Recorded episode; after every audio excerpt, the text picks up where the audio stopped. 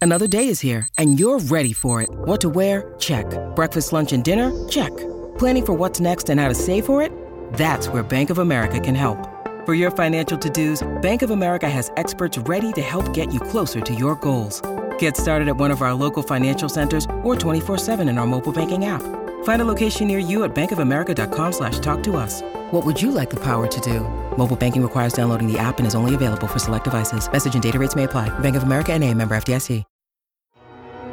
With supply chains becoming more complex, you need to stay on top of the latest logistics developments. So if you work with logistics, you need the Beyond the Box podcast from Maersk.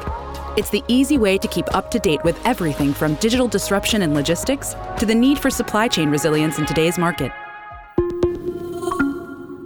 Find out more and keep ahead of the game with the Beyond the Box podcast on logistics insights at maersk.com/insights. It's not about the corner office. It's not about the fancy title. It's not even about the extra money. Responsible leadership is about taking care of those who choose to follow you, and that care takes on many forms. This podcast is dedicated to bringing you the best guests with the best advice to help you succeed in that endeavor. The Responsible Leadership Podcast is a production of The Leadership Phalanx. To find out more about me and what I do, visit leadershipphalanx.com. That's leadership, P H A L A N X.com. And now, on to today's show.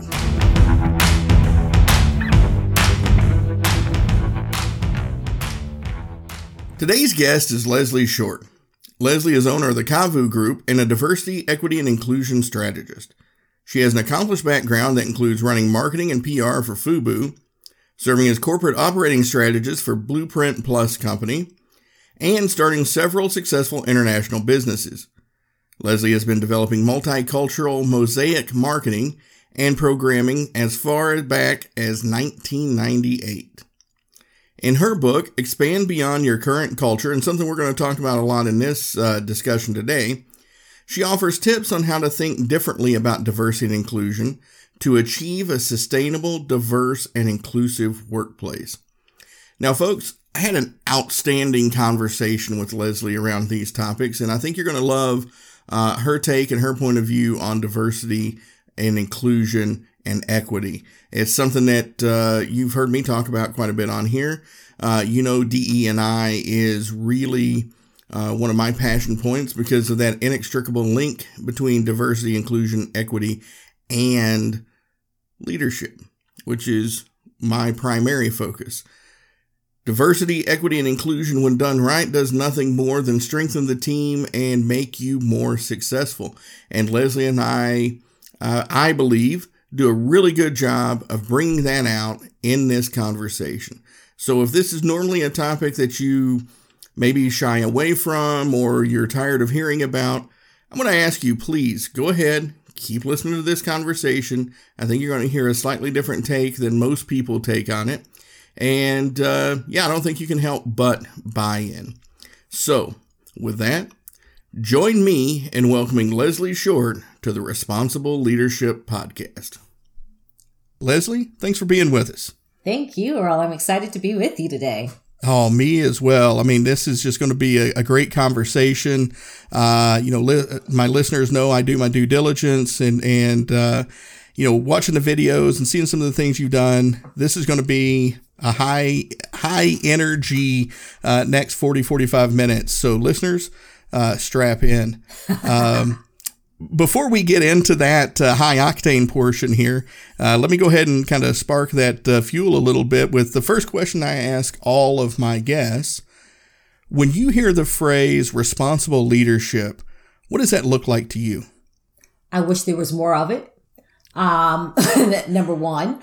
Two, it means you need to understand who you are as a leader. Like everyone loves to say they're part of the leadership team but do they actually lead and do they know who they are as leaders and i mean their strengths their weaknesses and then the, do they understand their purpose of leading and who they are leading and what their strengths and weaknesses are and how do you build it together because I think that is the lack of responsibility in leadership today. Everyone loves the title. No one wants to actually do the work to figure out what it really means to lead. Mm. No, well said. Well said. I, I love that. And again, that, that, that piece there about, you know, a lot of people want the title. Um, I, am a big fan. I was a big bodybuilding fan when my, in my younger days. And, uh, there's a, one of the all-time greats, Ronnie Coleman, he used to say, "Everybody wants to be a bodybuilder, but nobody wants to lift the weights." And Absolutely. it's yeah, it's the same thing here, right? Everybody wants to be a leader. They see the cars, they see the offices, they see all the perks and all that, but mm-hmm. They don't really get that that there's a lot of weight to lift to to make that a success, right? There's work to be done. And there's internal work to be done as well as external work to be done. And, you know, it's the same thing, you know, when we're speaking about diversity, equity, inclusion. Ooh, ooh, I want to be part of it. But then when I say, okay, let's examine, let's pull back the curtain, everyone goes, oh, oh, that's work. Oh, we have to do that. We just can't say we do it. No, you cannot just say you do it. it's work. Yeah. Well, it, yeah, it's work and it's it's hard work, right? I mean, because you know, and I'll be honest, you know, I, I do some diversity and inclusion uh, work myself, and uh, you know, I, am still susceptible to it. Uh, you know, I remember, you know, when really heavily a few years ago, uh, you know, the term white privilege started getting used a lot more. And I was one of those people at the beginning. I'm like, look, I grew up uh, dirt floor poor, Northeast Tennessee, didn't have two nickels to rub together. And when I did, they were already spoken for by somebody else. I didn't have no privilege growing up. Mm. But that's not what it was about, right? Right. Right. And that's the thing. I, I sometimes I'll start off my speaking engagement saying, "My name is Leslie Short. I'm an African American woman, and I have a ridiculous amount of privilege." Right. And I do. And I and it's from and it's from both sense. I was blessed enough to be raised from a family that I never had to want anything or think about anything. It was there but I also have had the privilege of opportunity and the privilege to have the talent to take those opportunities. So I always say there's privilege and there's privileges. And when we speak about white privilege, um, it's understanding that the, the, your skin tone allows you a certain privilege before you ever open your mouth. Mm-hmm. And that's where people were confused because when that word privilege, and I do a, a complete uh, workshop on privilege, is such a trigger and because people think of money. And privilege is not about money. There's privilege. We all have privilege. We woke up today. we were blessed enough to wake up today, then you are privileged. Right. If you had a roof, if you had some food, if you have clothes, all of those are privileges. Now with privilege comes privileges. And that's the different word is all the privileges that come with different things and how you build those privileges on top of the privilege that you have. Yeah. Now, and, and just to kind of reinforce this right off the bat with, with listeners, you know, I mentioned in your bio some of the, the, the things you've done as a dancer, some of the companies that you've uh, you started internationally. You know, you're you're not talking just from a U.S. based perspective, are you? No, not at all. I mean, I lived out of the United States for 13 and a half years. Um, base was Paris but I was in Vienna and Denmark and Austria and Japan and Germany and um and I was there living. And so the difference is, and I always say that, yes, you can go and you tour, and I think everyone should travel as much as you can.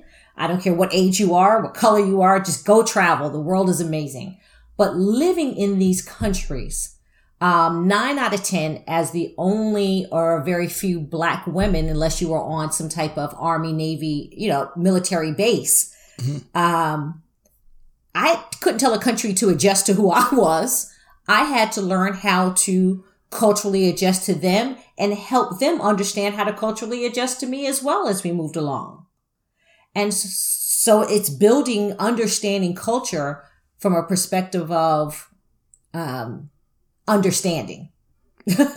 yeah, no, a hundred percent. You know, I, have not had the opportunity to, to travel and live in these places as extensively as you have, but you know, as we were talking in the pre-show work up there, I, I lived a year in, in Okinawa, Japan when I was in the Marines, and you know, it was one of those things. Like I, I remember very clearly being out in town. You know, I was maybe 19, and, and this is the hmm. first place I had lived outside of my hometown, Erwin, Tennessee. Um, but I remember being out in town and uh, one of my one of my friends who was with me, and he actually happened to be from New York. He got frustrated because we would go into restaurants and there weren't very many people there who who spoke English, or at least, as he put it, spoke good English. It's like, why, why don't they learn English? And even the the 19 year old, fresh eyed to the world me looked at him and said, because we're in their country, guy. how about that? How about, and how about they do speak English and they learn English as most countries outside of America does? Right. Yeah. Well, and, and, that's the one thing that I notice again in my limited and, and and you know I'm curious what your experiences were there, but you know when when folks are traveling, like take the time to to even if you butcher it, they're going to appreciate the fact that you made an effort to try to be with them instead of forcing them to be with you, right? Absolutely. I always say learn five words. Thank you, hello, goodbye, please, where is, you know, that right. phrase. Um, and with the thank you after that. All anyone wants, whether it's in a different country or you walk into a job, right, is for someone to recognize where you are and respect where you are. And I, you know, a smile and a point pointed finger will go a very long way. I remember being in bakeries and smiling and pointing and then still being frustrated with me, but at least me trying and saying thank you in whatever language I was in. And they would be shocked that I even just made an effort. Yeah. And that's a tragedy, right? I mean, I think that tells you a lot about uh, uh, about your average American when when the international scene is so shocked that you make an effort, right? it is sad. and because again, most countries do speak English, they may be shy because they haven't spoken it in a long time or they haven't practiced it. But trust me, they will nine out of 10 speak more English than we will ever speak their language. Oh, yeah. No, I, I remember, and I think you'll get a chuckle out of this story. Um, you know, I, I, I, grew up in the 90s and, uh, well, I should say I was in high school in the 90s and uh, it was when the whole Bosnia incident was going on. Mm-hmm. And uh, we, we had a, a, a, refugee family come to my hometown. One of the local churches had sponsored them and brought them in. And I still remember the, the daughter. I took German in high school, and uh, the daughter was in the German class because that was, you know, a language that she knew uh, fairly well. Yeah. And so she was sharing her story, but she was trying to, to share it in English. And I remember her stumbling and she breaks down in tears and she's apologizing to the class. You know, uh, I'm sorry, you know, in, in, very broken English, my, my English not so good. And, and I looked at her, you know, because I wanted to try to cheer her up a little bit. And I was like, eh, don't worry, you're in Northeast Tennessee. Our English ain't so good either. exactly. right. And, and, you know, it, it, it, helped out a little bit there and, calmed her down. And, and she was able to share her story, which was kind of eye opening of, of the stuff that her and her family had been through. But but I think that's the point, you know, kind of tying this all back into the DE and I space, right? Mm-hmm. I think that's really the, the basic point of diversity, equity, and inclusion is people just want you to see them, right? Yes. Yes. Who I want you to see me for who I am, not for what you perceive me to be or what you think my culture um, is. Because if we all looked at just film or TV to say that culture looks like this or has that, we're all going to be very disappointed.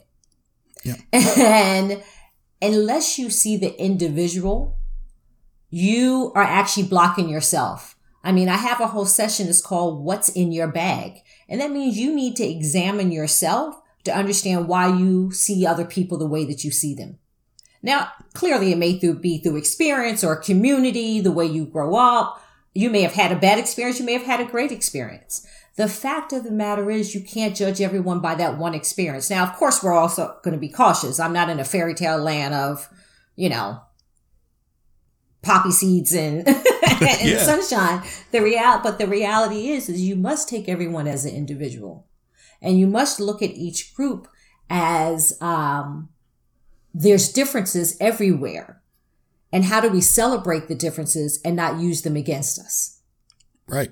100%. No, and, and I think that's so important because I think people people gloss over that because the introspection piece is so difficult to really pull off. And and and what you're saying is, and again, this is what I, am loving this conversation because there's a lot of alignment in what what you talk about and what uh, what we talk about here when it comes to diversity inclusion is it's not it's not bad to have the thought as long as you follow it up with why and you come to grips with the why.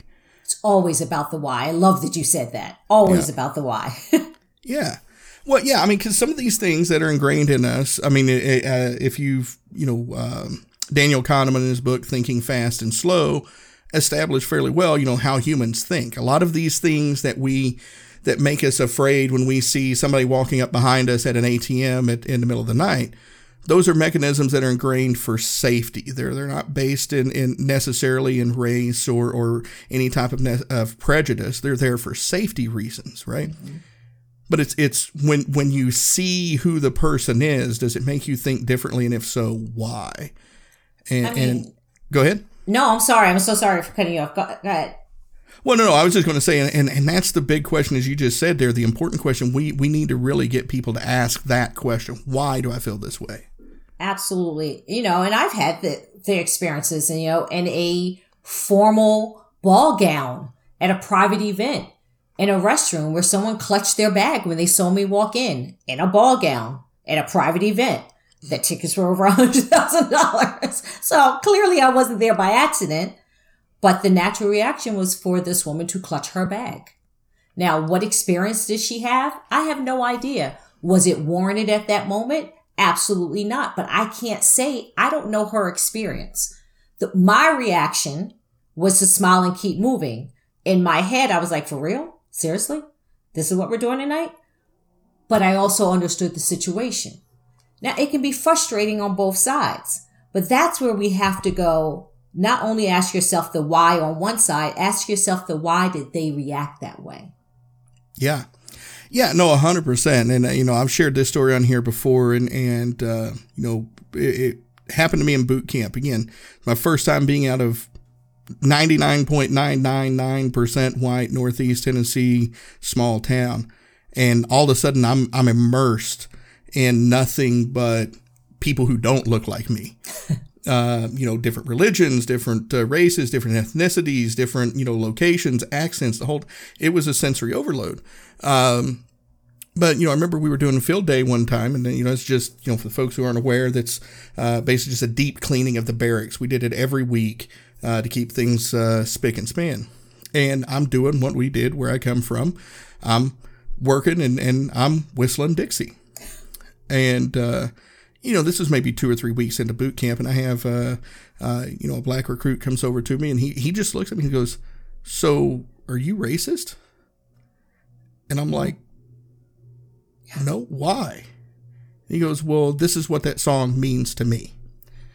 And we had the conversation about it. And I was like, hey, I had no clue. This is what we did where I come from. I apologize. And I made a conscious effort to, you know, I would feel the, the need to do it because it was a, a habit. Right. But I had had to make a conscious effort to not do that because I didn't want him to feel that way. And you don't know sometimes until you know, right? Right. And so that's where the word grace comes into it. And I, I use this word a lot this year by giving grace to someone because we're so determined. For some reason, we thought a, f- a switch was going to flip after the George Floyd murder and everyone was just going to get in line and be there for equity and for inclusion and for diversity and for all that other stuff. And that's just not reality. We need to give grace. And that means you have to understand, take a moment to understand that someone knows what they know, that you know what you know. But when you make a conscious effort, as you said, to say that is hurting someone or can damage someone, I don't want to be that person to do that. So I need to shift my thinking or my habit into a new habit. But that takes time and that takes work. Again, we keep coming back to that word work. Uh, I hate, hate to break it to everybody. Everything we do, there's some work and investment um, and responsibility. As you said, what's a responsible leader? Are you a responsible human being? Yeah, hundred percent. And and by extension, we have to be responsible organizations that take this serious and build that type of culture, right? Yes. because culture is not just, you know, if you've listened to me, you've heard me say a ping pong table, some beer, some wine, and a donut. And I'll never turn down a donut and a glass of good wine. But that is not creating company culture. Culture is understanding who you have within that space and how do you make sure that they have equity, which is access, whether it's to raises, whether it's to promotions, whether it's to continuing education?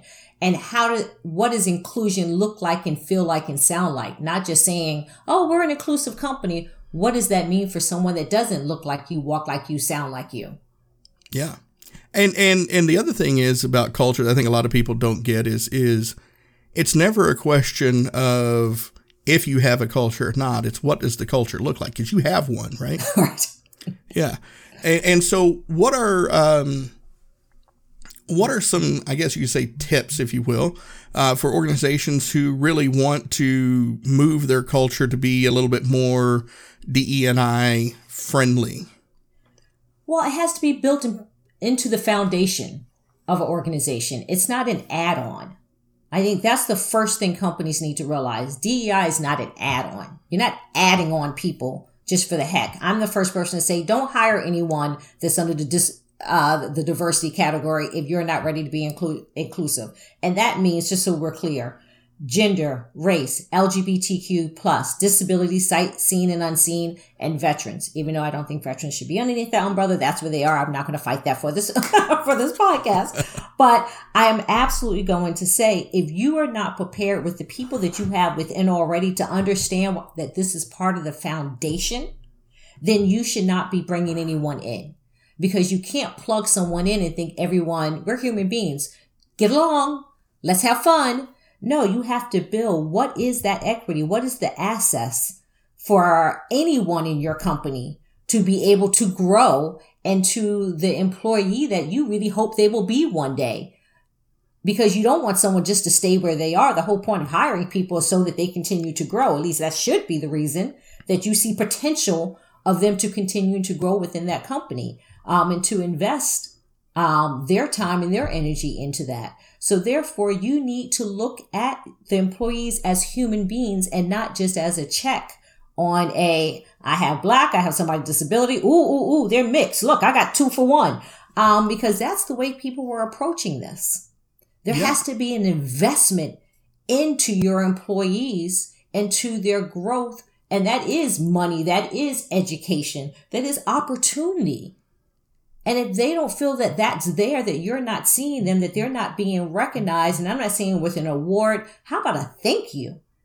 mm-hmm. Yeah. Yeah.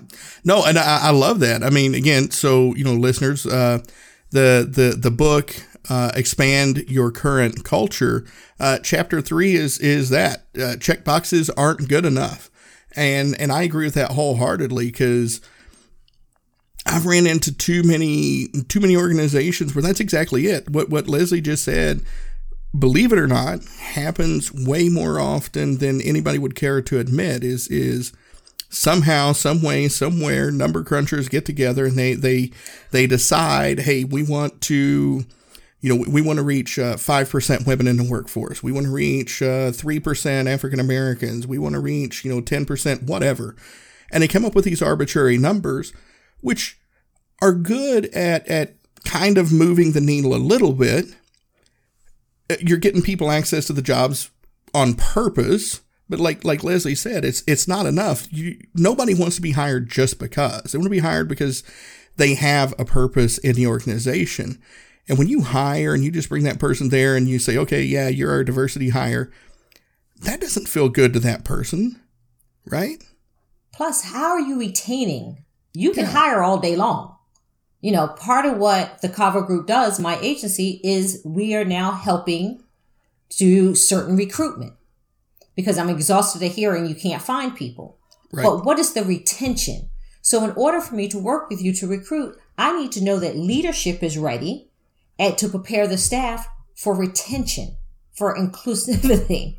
Because yes, hiring a diversity hire and saying you're the diversity hire what the devil does that mean? Yeah. No, thank you.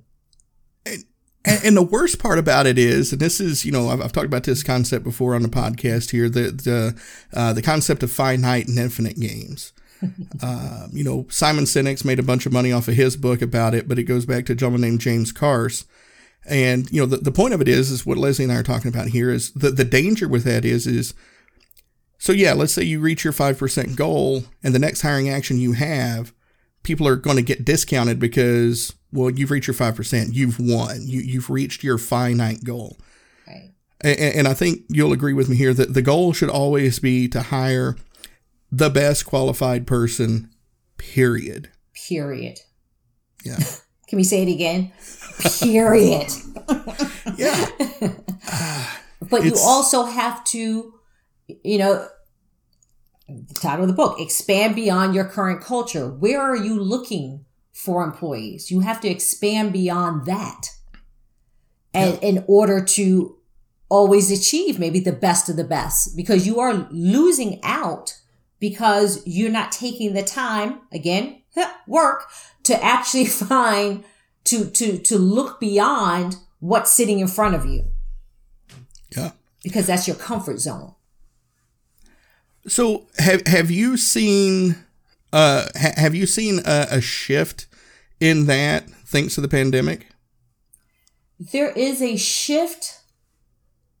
Yes. To answer that question, yes, there is a shift. Here's the issue again. The shift can't be a trend because it became a trend. Black women, we were hot. Woo, we can get hired anywhere, right? Right. Um, most of them have already left. Why? Because again, the companies were not prepared to give equity. Whether they were throwing money at people, but they were not giving access. So you're hiring people for jobs. You're hiring these women from jobs, but they have no real spending power or or leadership power. They weren't always part of the C suite. So that's cute until it's not cute when you're actually trying to execute and do the work. So if you're not prepared to make sure whatever level you're bringing in um, I hate to say diverse, bringing in diversity of thought and of culture. yeah. That you are prepared to make sure you can retain the talent that you're bringing in. Right. Because you can't set them up for failure by not giving them the proper tools they need for success. I 100% agree. And I'm glad you brought up that cognitive diversity piece because that, that right there, I, I believe, and you know maybe maybe you have a different point of view on this, and that's fine. Uh, but but I believe that that one is the most valuable piece uh, because you know I've seen some organizations that have like visually, ethnically, racially diverse uh, members, but they all come from generally the same background. They all come from generally the same education base. They all come from generally uh, the same experiences, and and cognitive diversity is is the thing that is going to get you to thinking outside the box. It's the thing that is going to get you to innovation. And sometimes that cognitive diversity piece is coming from the person who looks just like you but has had vastly different life experiences. Yes. Yes. We're not all monolithic. For some reason, everyone thinks everyone is exactly the same. So if you hire one, you can't hire another because they're going to think the same. Well, my experience is not the same experience as maybe the black woman that's sitting next to me. Classical ballet dancer, you know, all lived in Europe, owned businesses. But that doesn't dismiss what that other woman is bringing because her experience may be just as golden, if not more, much more golden.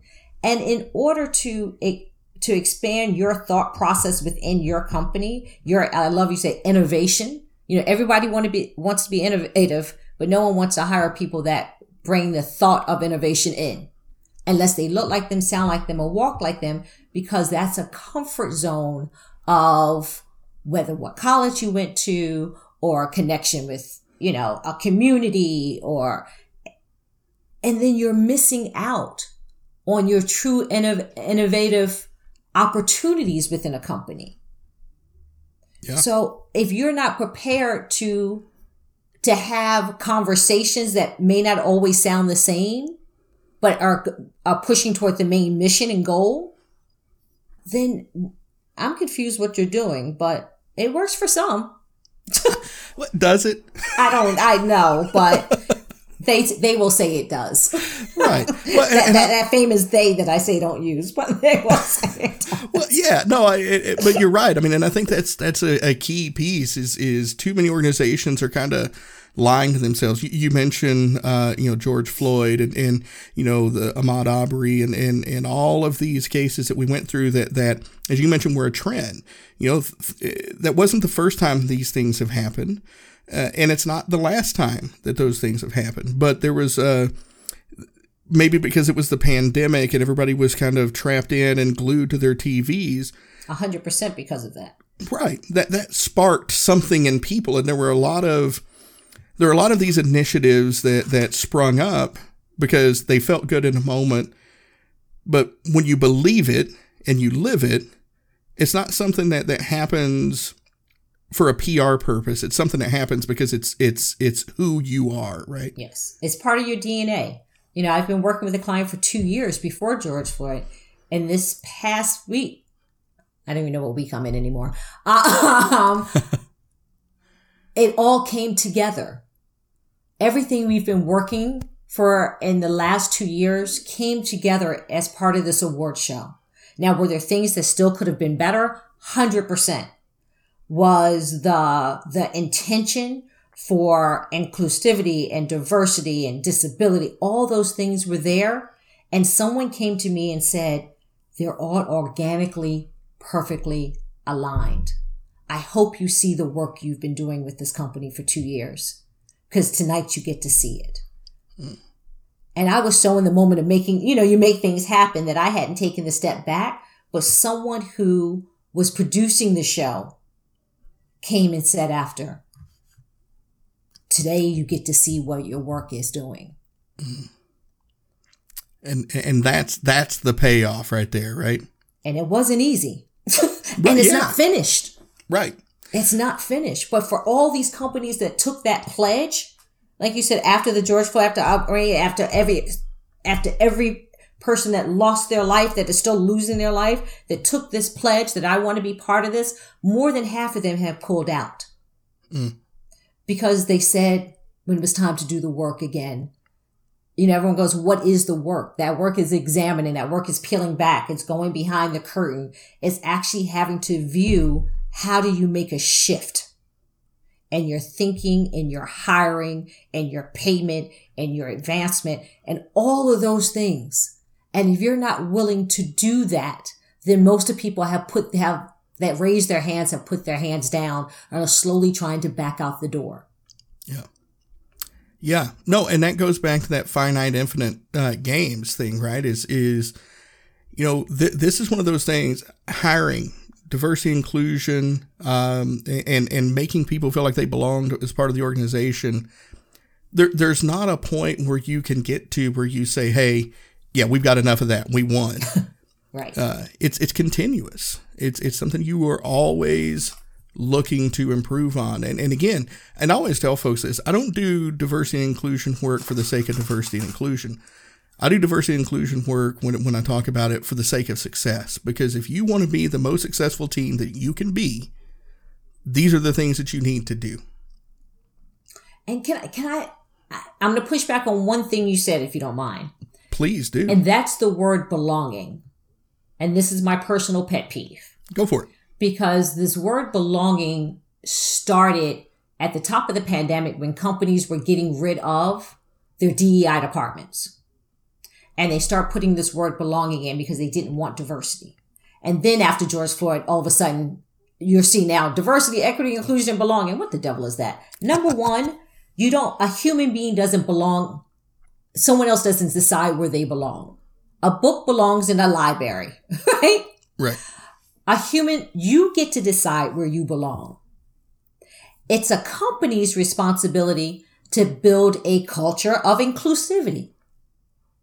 But if I decide I don't belong there, no matter how much you tell me I belong, if I know it's not the right place, I get to choose to step back out.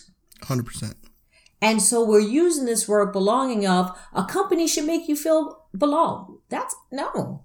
That's how I feel. That's not how you tell me I feel because you've decided you wanted to add that onto the top of a letterhead. Um, and so I just have this thing with the word belonging for us to examine how we're using it. Yeah, no, and and on that point, I'll 100% agree. Uh, that, and that's exactly what you just said is exactly what I mean when I use the word belonging. Is nobody can tell you that you belong. They they have to make you. They have to create an environment where you can feel as if you belong. Yes, uh, yes. you, you shouldn't feel like you need to hide, mask, cover, do all those uh, those terms that we use for it to to to fit in. If you want to come in with your head shaved and blaring your your Christian rap music, that's because you belong. You feel part of that culture, right? Right. And I mean, look, and people go, well, we all have to wear a mask depending on where we are. And that's called code switching. And I'm like, there's code switching when you're going to court, when you're going to church or temple or, you know, to the mosque. There's things that we all do as being presentable, right? And being respectful. But when you have to come in and completely change, try not to have an accent. How do you tell someone try not to have an accent? Um, when you have to change the tone for which you speak because someone's going to call you aggressive if you get excited about something. I know someone, and you saw me, I mean, I get excited. I love life. I love speaking about this topic. It's who I am. It's what I do. And some people, oh, you're, you're, you're a little bit aggressive when you speak about it no, you don't want to see me aggressive when I speak about it because then I'm going to call you on your madness. But what it is, is a passion that everyone has different levels. But when you can't walk into an office and feel that you can passionately even speak about your work because someone's going to say you're aggressive with it, that's problematic. Right.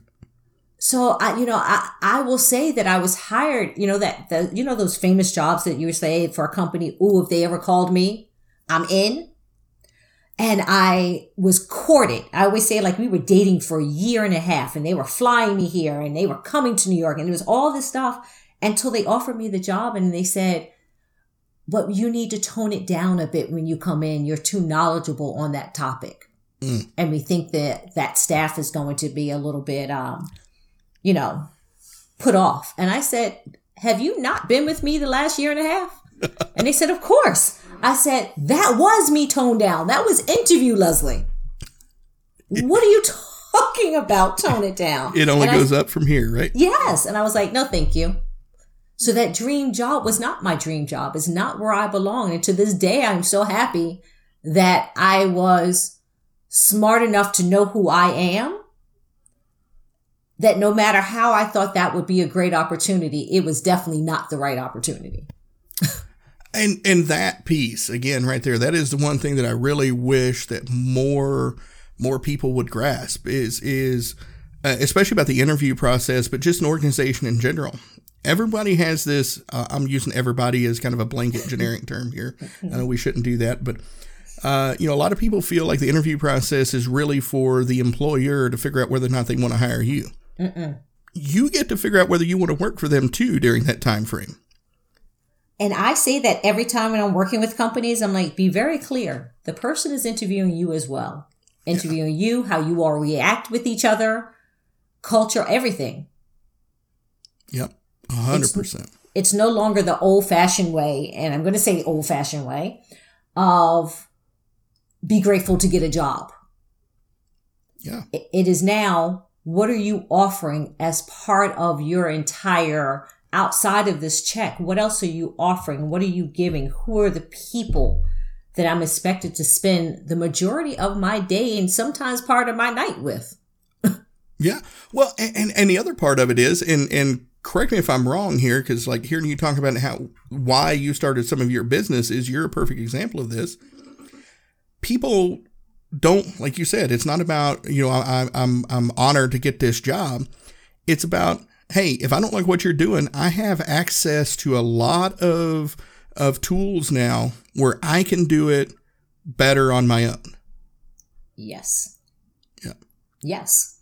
I mean, I started the Cavu Group because I kept hearing diversity, equity, and inclusion thrown around like they, you know, trend buzzwords. And I was like, there are people attached to this. Yeah. And we have not, in all these conversations, we're not speaking about people. We're speaking about a label that we've decided to attach to that that thing over there that has those arms or legs if they are blessed enough to have those arms and legs. You know, we're mm-hmm. not looking at human beings for who they are and their gifts, regardless of what degree that may be. But we love to throw these words around and say it doesn't work.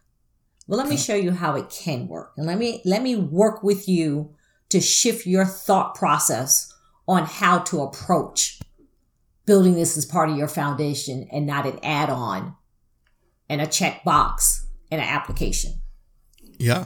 No, a hundred percent. And and that's the other thing too is and you you hit on it there is is a lot of folks act like diversity and inclusion and, and equity are are are new. I mean, they're, they're not.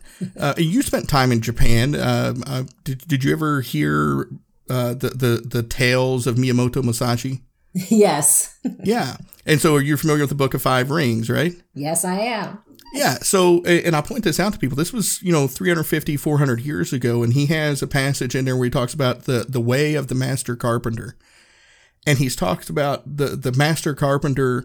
Uh, what what makes them a master carpenter is that they they know how to use all of their material. What pieces of wood uh, are great for support beams? What pieces of wood are great for decorations? And what pieces of wood are great for for building the fire to cook the meals? and and and that's what when I read that, that that's what I read in there. He's talking about diversity and inclusion, knowing your people, knowing what their strengths and weaknesses are, knowing how to use them and get the most out of them, and put them in the places to succeed. Yes, hundred percent. Yeah. You know what I loved about Japan? What was that? It, it, it, that love and that hate. Everyone, if you weren't Japanese, this is the bad part. Then you are gaijin. Right. They don't care where you are from. You are a gaijin. You could be black, you could be purple, you could be green, you could be Australian, American. They don't care. You're a gaijin. What it did, though there is that separation, which is clearly not good, it brought the community together of gaijin. Mm-hmm. And so some of my closest friends are still from Australia and London and uh, and all over because we had to figure out how to maneuver and live and succeed and work together. Yeah. Yeah, a hundred percent. And I experienced that at two places in Japan. And uh, I lived in, in remote Alaska, a little town called Bethel. And it was kind of the same way. If you weren't native, didn't matter what you were. If you weren't native, you weren't native, period. I mean, they even had a grocery store that was essentially natives only. Mm. And uh, you know, I tell folks, I said, you know, you read about that type of stuff in, in history books through the civil rights movement and, and Jim Crow laws. It's still that way out there, and you get a kind of a, a very small taste of what it was like uh, back then. But yeah, no, you're 100% right. Um, you know, Leslie, uh, one of the things that, that you have in your book, one of the chapters, and, and, again, folks, we haven't necessarily referenced it directly, but a lot of what we've been talking about here uh, is contained in Expand Beyond Your Current Culture. Uh, but you have a chapter in here that, that I absolutely love, and I'd be remiss if I didn't bring this one up. Nothing about us without us. So let's talk about that for a second. Well, that came from the disability community. Mm-hmm. And from South Africa, when um, they were building building something in, again, not having the right people at the table. How are you building something for the disability community, but no one from the disability community is there to help guide you? So, and then it became kind of the rallying cry here in America for African Americans, where you're building programs, right? No one asks, is that what you want or need in a community? You're just assuming that's what it should be. Same in corporate America when you're sitting at the table and here's affinity groups. This is my nerve. And but you want to build all these affinity groups, but you didn't ask anyone, is that what you even want to have? I don't need to sit across from another black person and talk about my black issues.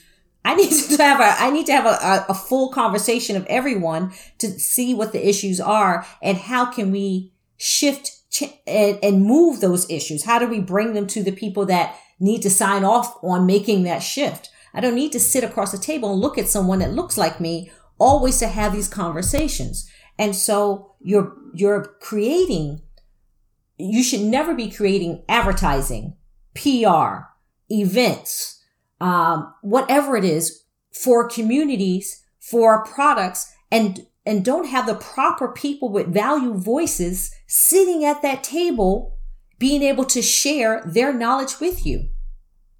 Stop trying to create something that you only know what's in a book about when you have people that have the lived experience as well as the education and knowledge to share with you.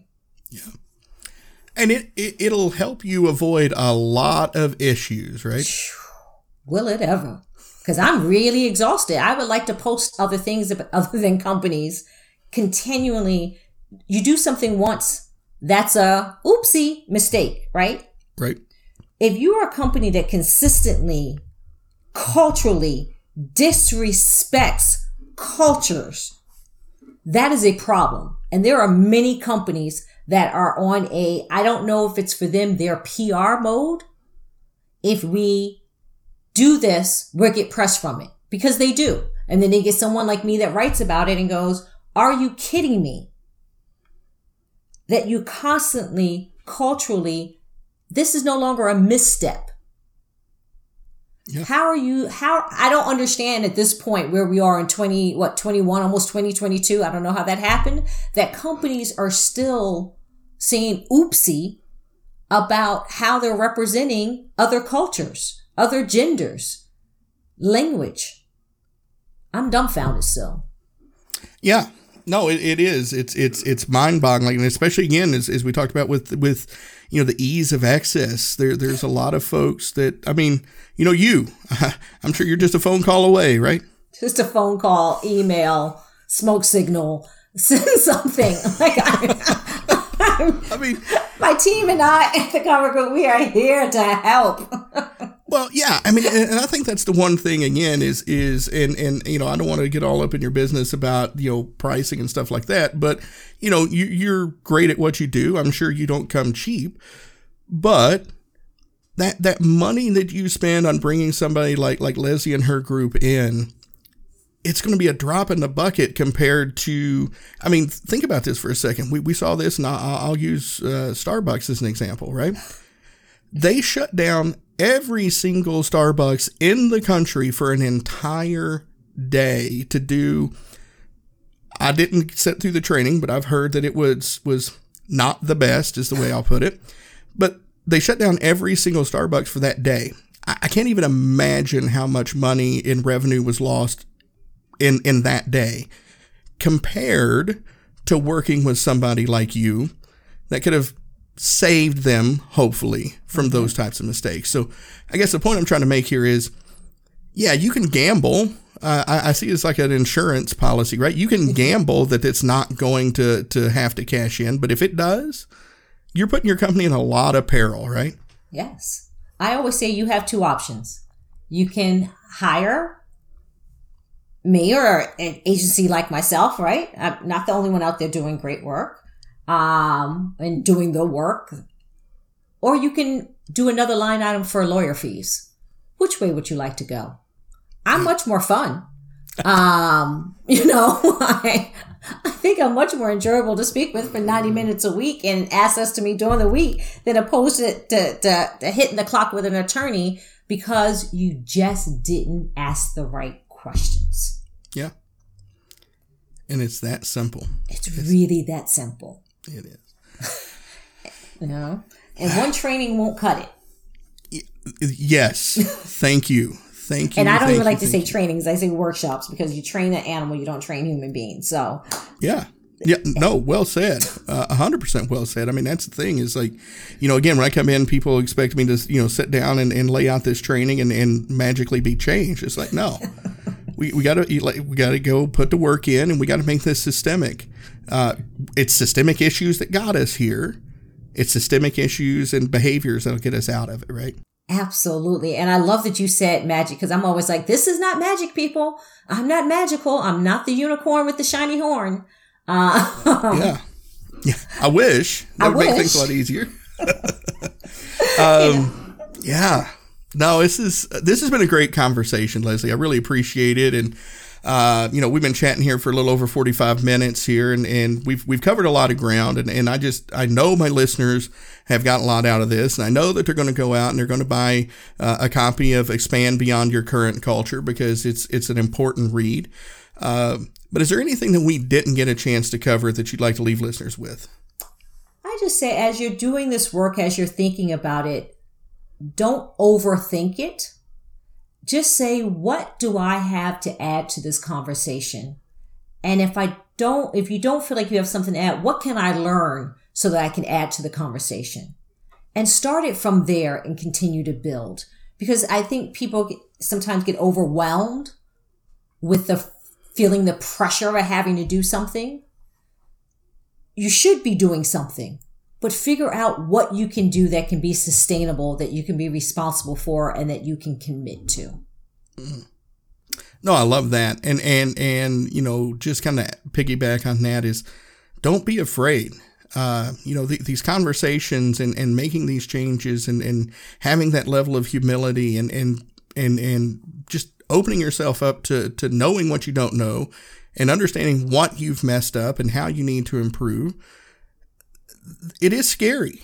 I mean, it is extremely scary, and sometimes it's sometimes it's that uh, uh, that fear that causes us to make bigger mistakes. Where if we just overcame that fear and had the necessary conversations, included the right people, I love that. Uh, you know, nothing about us without us. If we include the right people and, and open ourselves up, we can save ourselves a lot of headache and heartache. So I love that.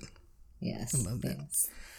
So Leslie, Yes. Folks want to go grab a copy of the book. Uh, they want to find out more about the Cavu group. They want to find out more about you.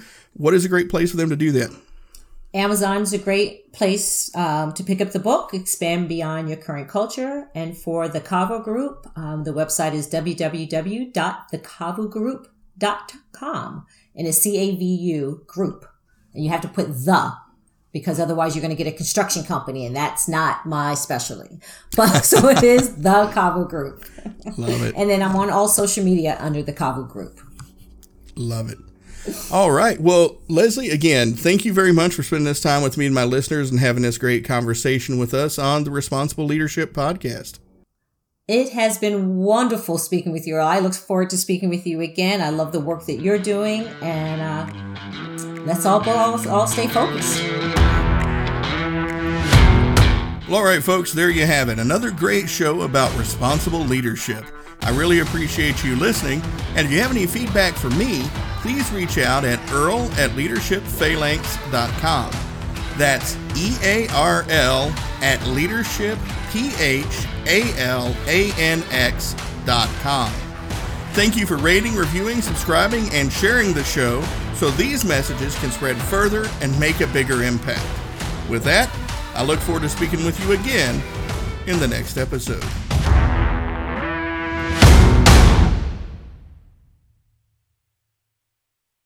Today is working for me. Do you believe that for yourself? Hey, I'm Pastor Julie, and I want to empower you through encouragement. Inviting you to my podcast, Big Truth Encouragement, where I unpack living a faith filled life. I created my podcast for the ladies, but gentlemen, you'll gain something too. So I invite you to listen to Big Truth Encouragement on Electricast and any platform where you listen to your podcast. Electricast. Welcome to Sarah Talk Solutions. Ladies and gentlemen, you've tuned into a bit of a different type of show.